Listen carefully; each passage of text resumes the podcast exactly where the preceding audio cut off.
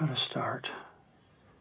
Well, you know, it's just writing. I mean, Here's something important to remember about dialogue. Every word matters. No, it doesn't. They're vital.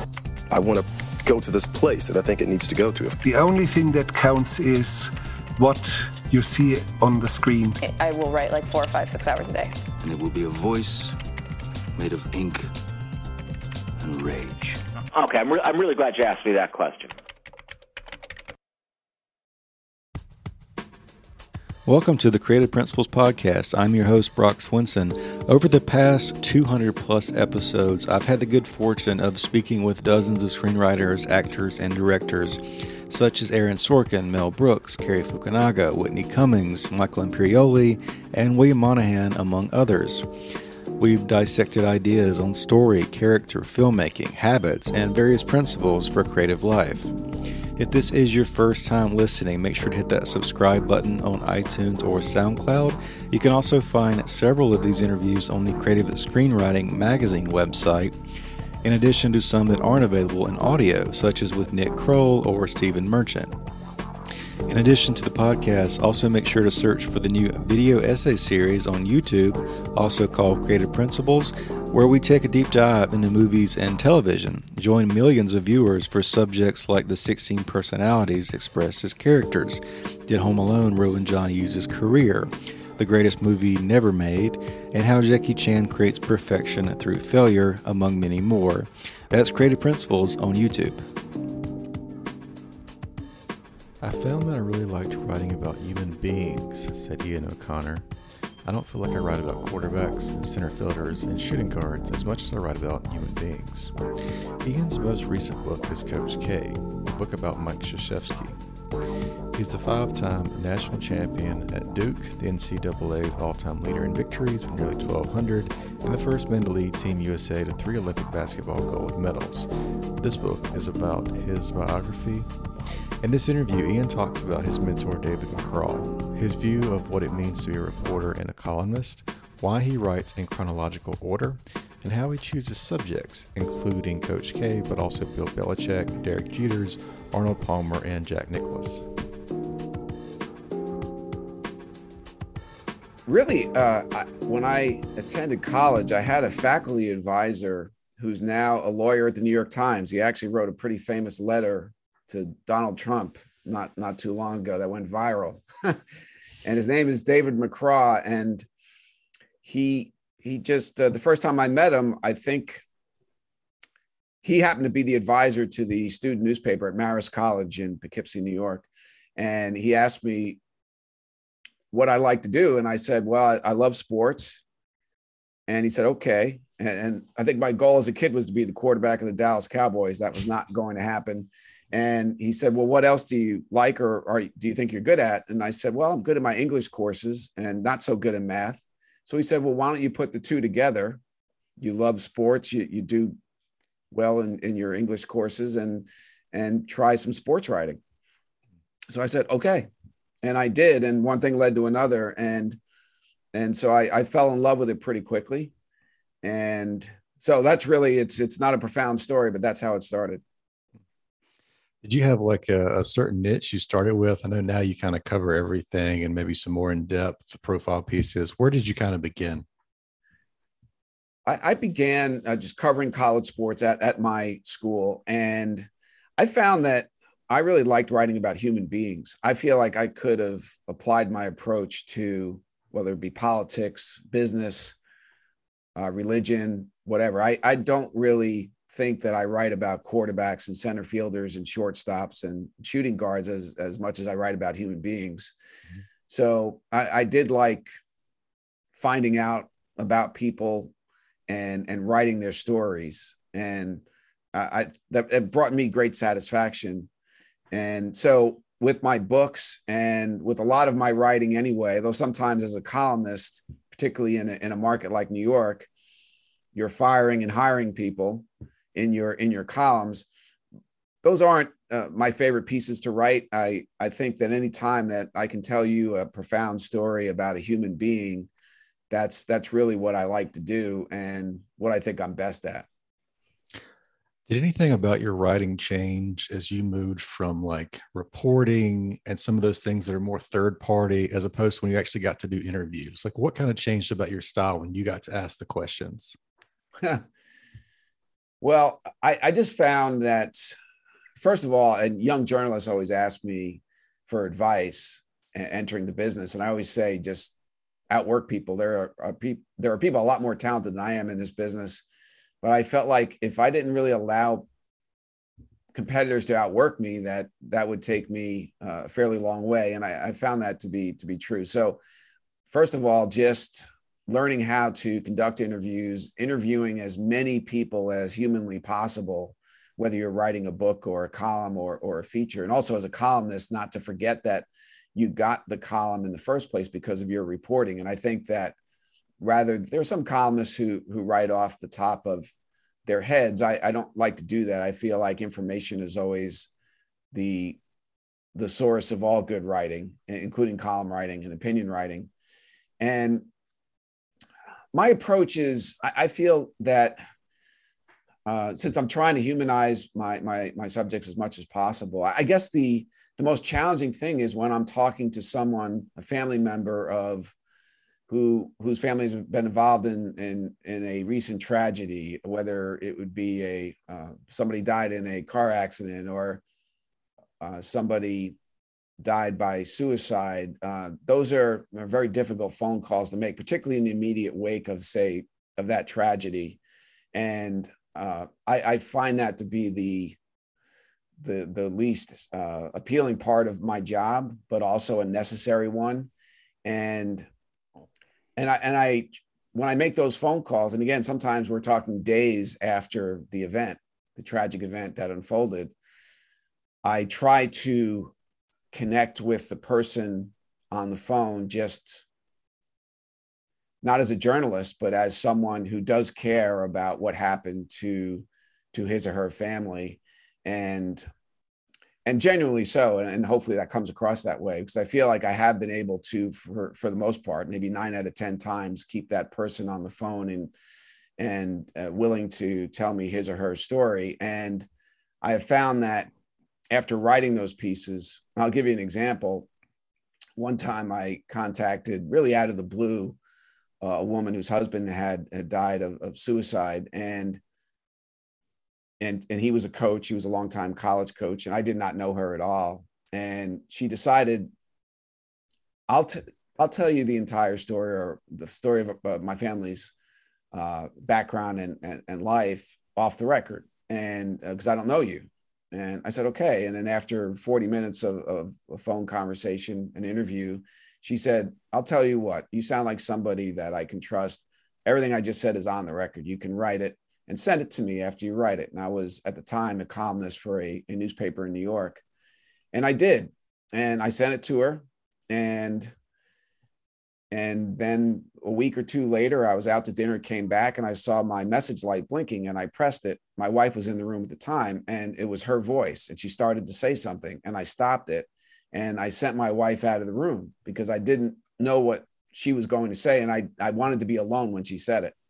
So uh, she I, I, did play the message when I was alone, and she said uh, she loved the story, and she thanked me for I think in her words she was kind of joking, restoring her faith in uh, in humanity. So I, I take those uh, stories and and those phone calls as seriously as as humanly possible, and and try to handle with great care. And so uh, those stories I do talk to young journalists about and how to approach those phone calls because I think that's the toughest part of the business that I'm in. Besides like tone and empathy and some of those things, is it just that are you are you admitting that you're you're just going to tell as honest of a story as you can tell, or what are some of those things you might say early in a conversation like that?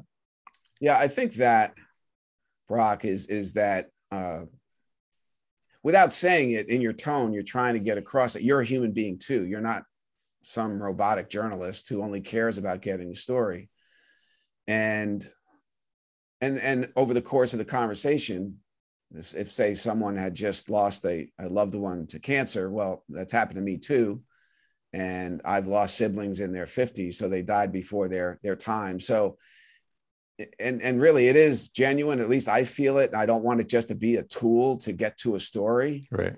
And so without without saying it in those exact words you're trying to convey that in in your approach and mm-hmm. in your tone so yeah i think that hey I, I think that a lot of people if you if you tell your story and i do believe this to be true that you could help a lot of people mm-hmm. who are in the same dealing with the same circumstances.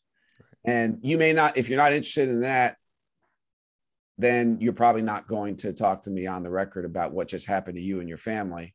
Right. Um, so I think in a lot of cases that's that's the uh, the message I try to convey and the approach I try to use because I, I do think that is true. I think when people tell stories of dealing with tragic circumstances, it has the potential at least to help a lot of others. I may jump around your your timeline some here. Tell me about was it was your first book, The Jump? Like, how did you make the transition from writing columns to selling books and moving into more of an author status? I always wanted to write books, but I was told by so many people it's so difficult, and particularly when you have a day job.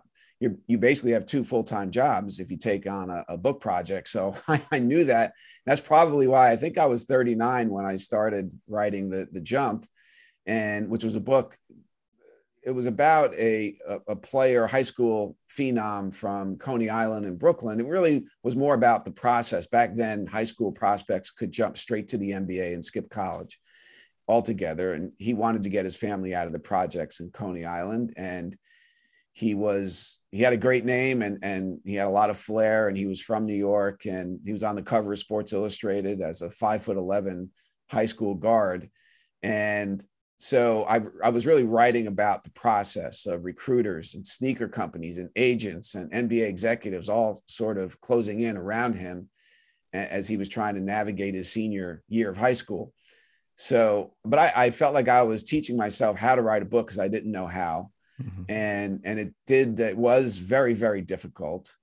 And at, at the end of the, the process, and and when you're writing a book in real time, when when it wasn't as if like later on I ended up writing about two legendary golfers, Arnold Palmer and Jack Nicklaus. Well, their careers were over. It, it mm was done. So I was, it was really more a a research project, really, and and talking to hundreds of people, and and adding to it. But when you're covering or writing about a season that's unfolding before you, you have no idea what's going to happen. So as it unfolds in real time, it was a roller coaster, which is probably apropos well it, it is fitting that uh, that he was from coney island one of the most famous uh, amusement parks and roller coasters in, in the world. But it, it felt like anything could happen. And basically in that journey over the course of a year anything did happen. So it was a it was building effectively a starter house. And and hopefully i got better with each book going forward to, to kind of look at the marketing side of things or maybe pitching yourself did it make more sense at that time to write about something very timely? Do you see yourself as always writing about timely? Because it seems like if it was your first book you might not get access to like coach k or belichick or jeter or something like that as opposed to this younger guy. It's like maybe a story not everyone knows quite the same way. Like how do you kind of see the hierarchy of your books and and taking on bigger and bigger responsibility for each new book yeah, it's a really good question. And in retrospect, I think I missed the boat. The book to do was a year earlier following LeBron James in his senior season of high school, which was a crazy season. He got suspended and he ended up being one of the two or three greatest players of all time. But a lot went on that senior year. He was traveling about with his high school team. And I have to go back and, and remind myself what was the alleged infraction. I think he received uh, uh, use of a vehicle at the time. Actually, it was a sporting goods store that was involved in whether he got some free merchandise or something. But he was suspended for a handful of games by the state athletic association. So there was, and it was crazy. There was a lot of uh, a lot of great material that year, and he was LeBron James.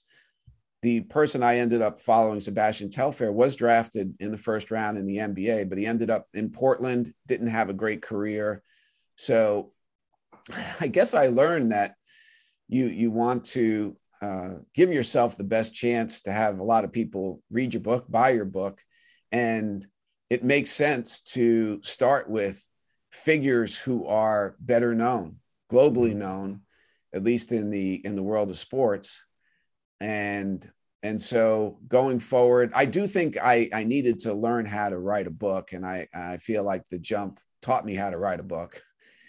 But I also learned maybe some things not to do. And and so my second book was on Arnold Palmer and Jack Nicklaus. I had covered a lot of golf. So I felt like I had some institutional knowledge mm-hmm. of, of both of those figures. And also knew that, okay, with my first book, I had to explain what it was about and and that is a bad place to start when you're trying to and i'm not a salesman but when you're trying to sell a book and somebody asks you okay what is your book about and you need more than eight seconds to explain it you're you're already you're already behind the eight ball. So uh, my book is about arnold palmer and jack nicklaus's rivalry. Okay. Mm-hmm. okay now we know. What's the jump about? That's going to take me 30 to 45 seconds to explain it. The next book derek jeter self-explanatory. Then uh, Bill Belichick, self explanatory. Coach K, particularly in his retirement year, which I didn't know was going to happen when I signed up to do the book. So, uh, but but I, I do think I made myself more qualified to write definitive portraits of these iconic sports figures by doing that first book Do you think there is still place for books like The Jump today? I mean, you, would you align it with something like Moneyball, where it's just kind of a very specific niche within a niche type of thing, as opposed to more of a biography? Yeah, I, I think there is. I think there is, and and I guess if I had written the same type of book about LeBron James, I'm wondering if it would have been a bestseller, and The Jump wasn't. Right. The uh, Moneyball. What's interesting about that? I thought it was a great book when I heard they were making that into a movie, I had no idea how they were going to make that interesting to a, a, mass audience. A lot of people who don't care about baseball certainly know nothing about small market versus big market in Major League Baseball. And I, I thought it was a tremendous book. I had no idea how that could be a good movie. And then I watched the movie and they did a great job. They pulled it off. I guess it helps to have Brad Pitt in the lead role. Right, and right. I know he played Billy Beane, the uh, the GM of the A's, who I know a little bit, and I know he was thrilled to have Brad Pitt play him. Who wouldn't be? But it was a, I learned a lesson there. It's like you could you could uh, could make a good movie and, and and I suppose write a good book about almost anything.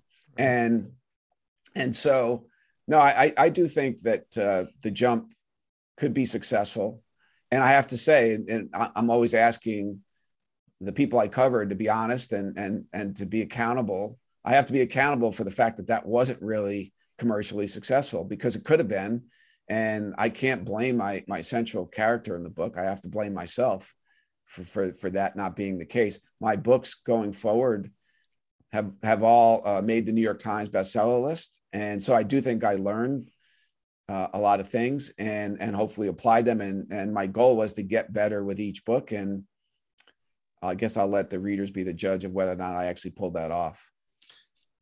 How do you kind of market yourself differently now? Like I don't, I don't know if you if you approach Belichick or Coach K, do you give them one of your old books or like how do you kind of come in and market yourself today as far as being this authentic truth teller and the right guy for the job?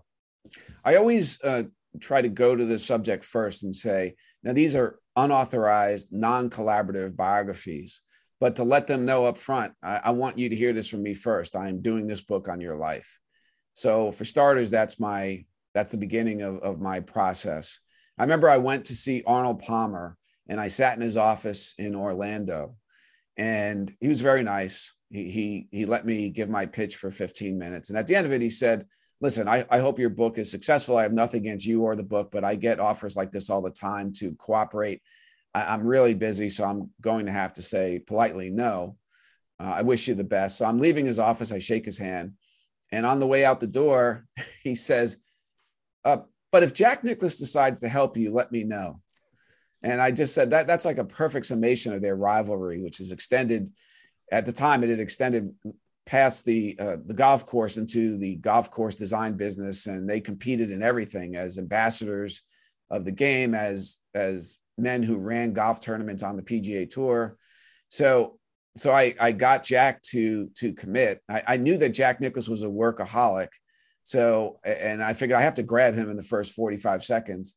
So the first thing I said to him when I met him in Palm Beach Gardens was, Jack, w- with or without you, I promise you, I will work as hard on this book as you've ever worked in your life on a golf course design project or anything, with or without you. So he said, Okay, I'll help you. So uh, I got him early, and then I called Arnold Palmer, and he said, "Okay, I'll help you," because he he didn't want Jack to define the whole narrative. And so, but uh, I covered Derek Jeter as a columnist in New York, so he knew me. I flew down on my own dime to Tampa, where the Yankees were in spring training from New York, just to tell him face to face, I do not want you to hear this from somebody else. I've been around you for your entire career, and I'm going to write a book about it as you uh, try to become the first Yankee to get to 3,000 hits. Mm-hmm. And so I did Belichick. I never got to sit down with Belichick. Surprise, surprise. But I did tell his PR person, here's the deal. I'd love to sit down with Bill to explain how I'm doing it, why I'm doing it. He didn't take the meeting, but I was at least able to convey that to and have lunch with his his publicist and and, and lay it out. And uh, same thing with Coach K. Uh, I saw him in Madison Square Garden. I had already talked to his uh, chief com- communications officer at Duke and explain what I wanted to do. The one thing I'll say about Krzyzewski is he, though I think he wants to write his own book in retirement, and though I think he probably said to himself, why should I share my stories for free when I have no editorial control over the final product here? And I don't really have a good answer to that question, so I don't blame him. And he certainly didn't, didn't owe me anything, but he didn't block anyone uh, from talking to me. Belichick did, or at least mm-hmm. attempted to, reached out to people and asked them not to talk to me.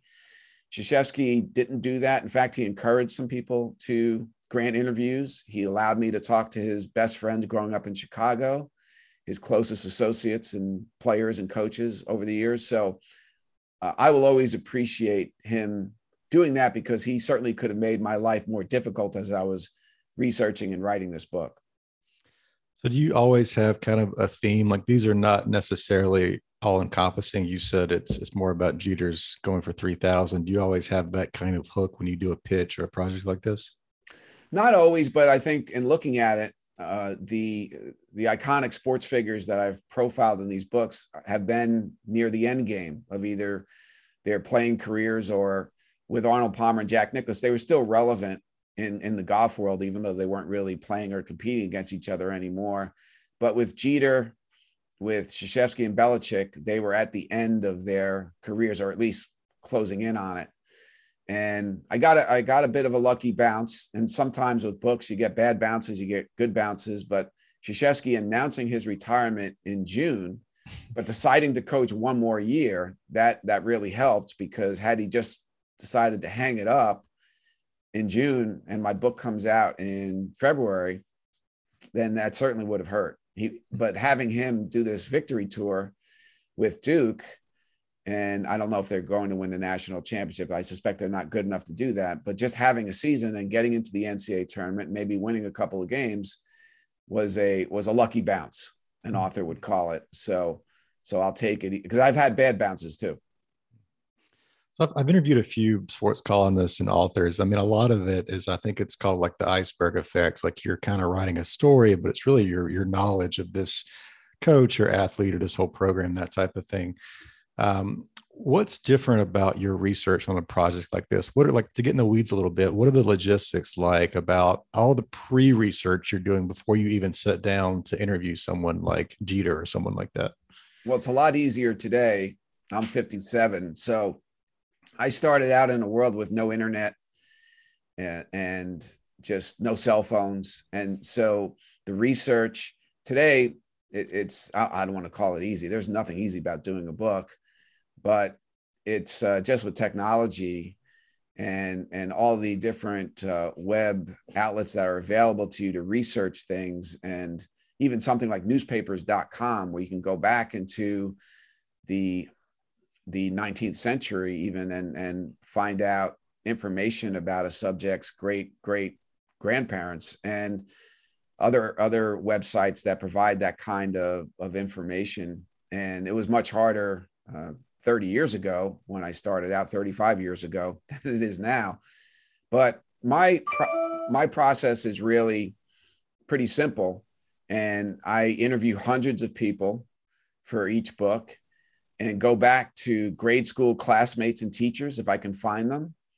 And again, it's easier today to find those people and just have them tell their stories about their interactions with uh, the the primary subject. And it's uh, again not terribly profound method, but that's how I've always done it.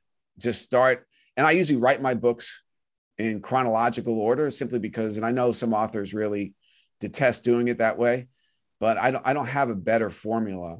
I, I like to start with an introduction in the present and then pretty much go back to childhood through uh, current day uh, matters and circumstances. So uh, that's how I approach it. It's just, I always believe in make the extra phone call at every turn you never know what's behind that uh, closed door. And if you don't uh, knock on it, you'll never find out. And a lot of times you'll make a phone call that you weren't sure you needed to make. And it leads to something that is, wow, this is a piece of information that is really going to help make this book successful. That's happened to me a number uh, uh on a number of occasions. Or a phone call could lead to 10 other phone calls that really gives you a scene, an anecdote that makes the book so much better. So it's um, it's just a, a process of reaching out to everyone you can find. Usually I, I take two, two and a half years to, to complete a book. And so it's hundreds of interviews and just a lot of grinding 24 seven. Are there any stories or bits of information like in the Coach K book that were maybe interesting but not relevant to the book? Like, how do you decide some of those things that are right on the line like that? That's a good question. And there there were even going back to the Belichick book, you have to make decisions. He, he's lived such a long and rich football life. And so I'm writing about this great football figure. And so he had a player, Aaron Hernandez, who basically turned out to be a murderer and, and later killed himself in, in prison. So I get to a chapter about, or where Aaron Hernandez's playing career with the Patriots is is explored and i could have spent three years just on that chapter alone and talking to everyone who ever knew aaron hernandez and i decided i can't do that i i, I can't go i'm not writing a book about aaron hernandez and and it sort of i had to stop myself from going down a rabbit hole that would have taken me away from the primary purpose of of my project is to tell the reader who the heck Bill Belichick was and is.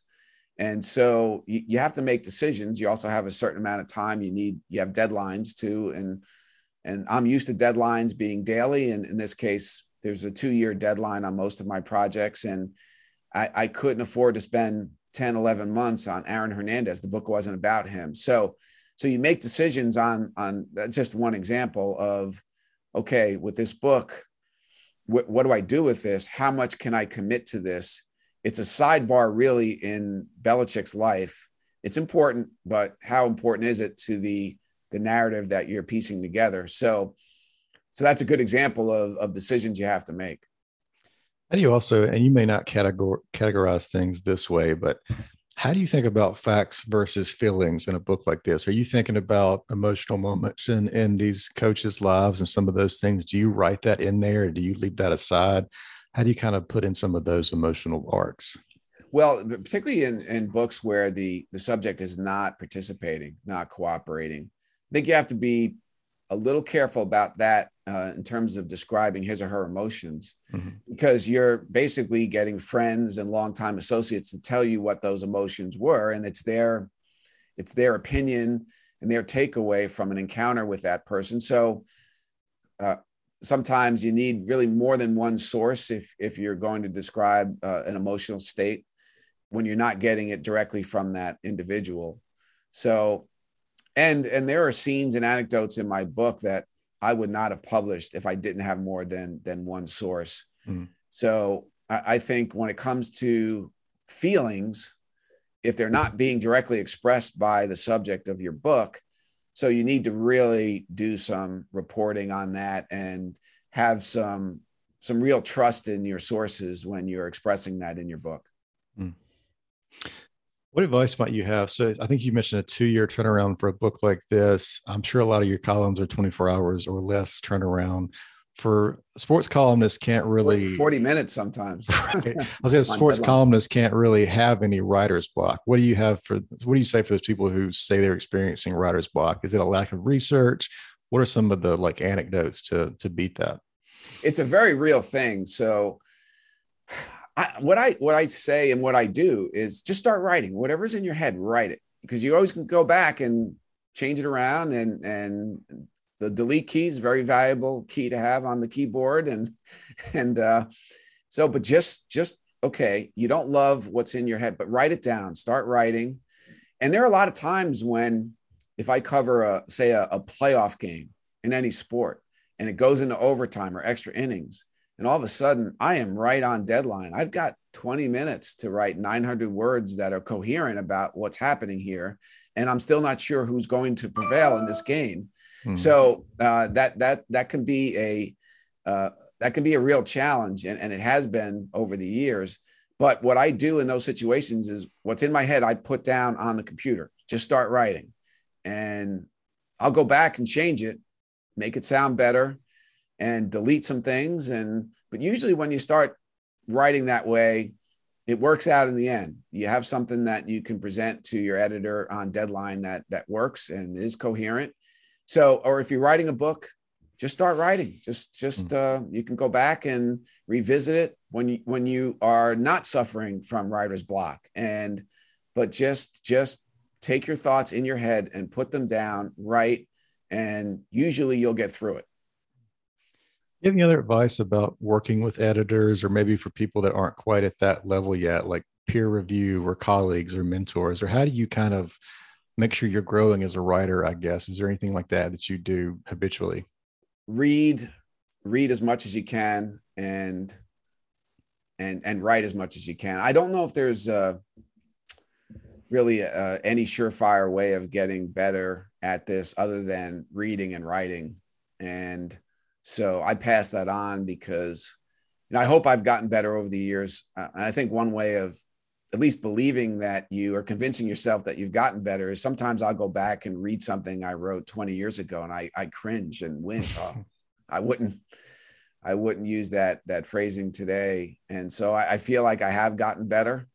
I think these books have made me better, but outside of writing and writing and i guess it's like anything else repetition makes you better uh, but but reading as well and just reading people who are better than you frankly.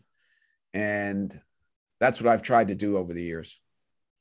Just to um, one or two more. Do you have any other advice for those sports writers that once you get past the the breaking stories and, and scores and some of those things like how do you kind of start to add your voice into a piece well, I think it's a good question, and I I think that most people that you're writing for in in sports journalism have watched the game, and so I think you need to, particularly today, everything is so instantaneous. They're streaming it, they're watching it, they're they're watching it on Twitter. They they don't need the every detail of of every run that was scored in this baseball game, but if you can give them scenes afterward emotional players who've lost championship games at their at their locker. Now we're getting back into locker rooms, uh, hopefully here pretty soon after the pandemic. And and so and a lot was lost in sports writing during the pandemic mm-hmm. because those scenes weren't really available on Zoom calls and press conferences after games were being held on Zoom and they were press conferences. I don't like press conferences. I want to get away from them and get into locker rooms and walk with a defeated athlete to his car. And that's where you get the best material. And you give those scenes and just the human emotion of say, and, and a lot of times you, the, the, the material is is more compelling in defeat, a season ending crushing defeat than than than in victory. So I think that's where, say, walking with a vanquished athlete in a championship game out of the uh, arena is where you can you can put yourself, but more importantly, the reader right there next to that athlete. And so, my advice to young, particularly young sports journalists, is don't rely on press conferences, don't rely on Zoom calls. Get people on the side as much as possible. There will be publicists who will try to prevent that, and you have to pitch around that as much as possible. But I've spent my 35, 36 years of doing this, working around press conferences and always trying to get somebody, a principal figure on the side, and preferably, if possible, in a an emotional moment right after a game because what you want to try to do is yeah you want to add your voice and that's a way of doing it but but more importantly is put the reader in that room or right next to that person that you're speaking with so that reader feels like he or she is speaking with the athlete or the coach in that scene Thank you for tuning in to the show. If it's your first time listening, make sure to hit that subscribe button and visit my new website for information on the YouTube channel, the blog, the podcast, and my new book, Ink by the Barrel, which takes advice from these 200 plus interviews and more at brockswinson.com. You'll see the link in the show notes. Thanks again.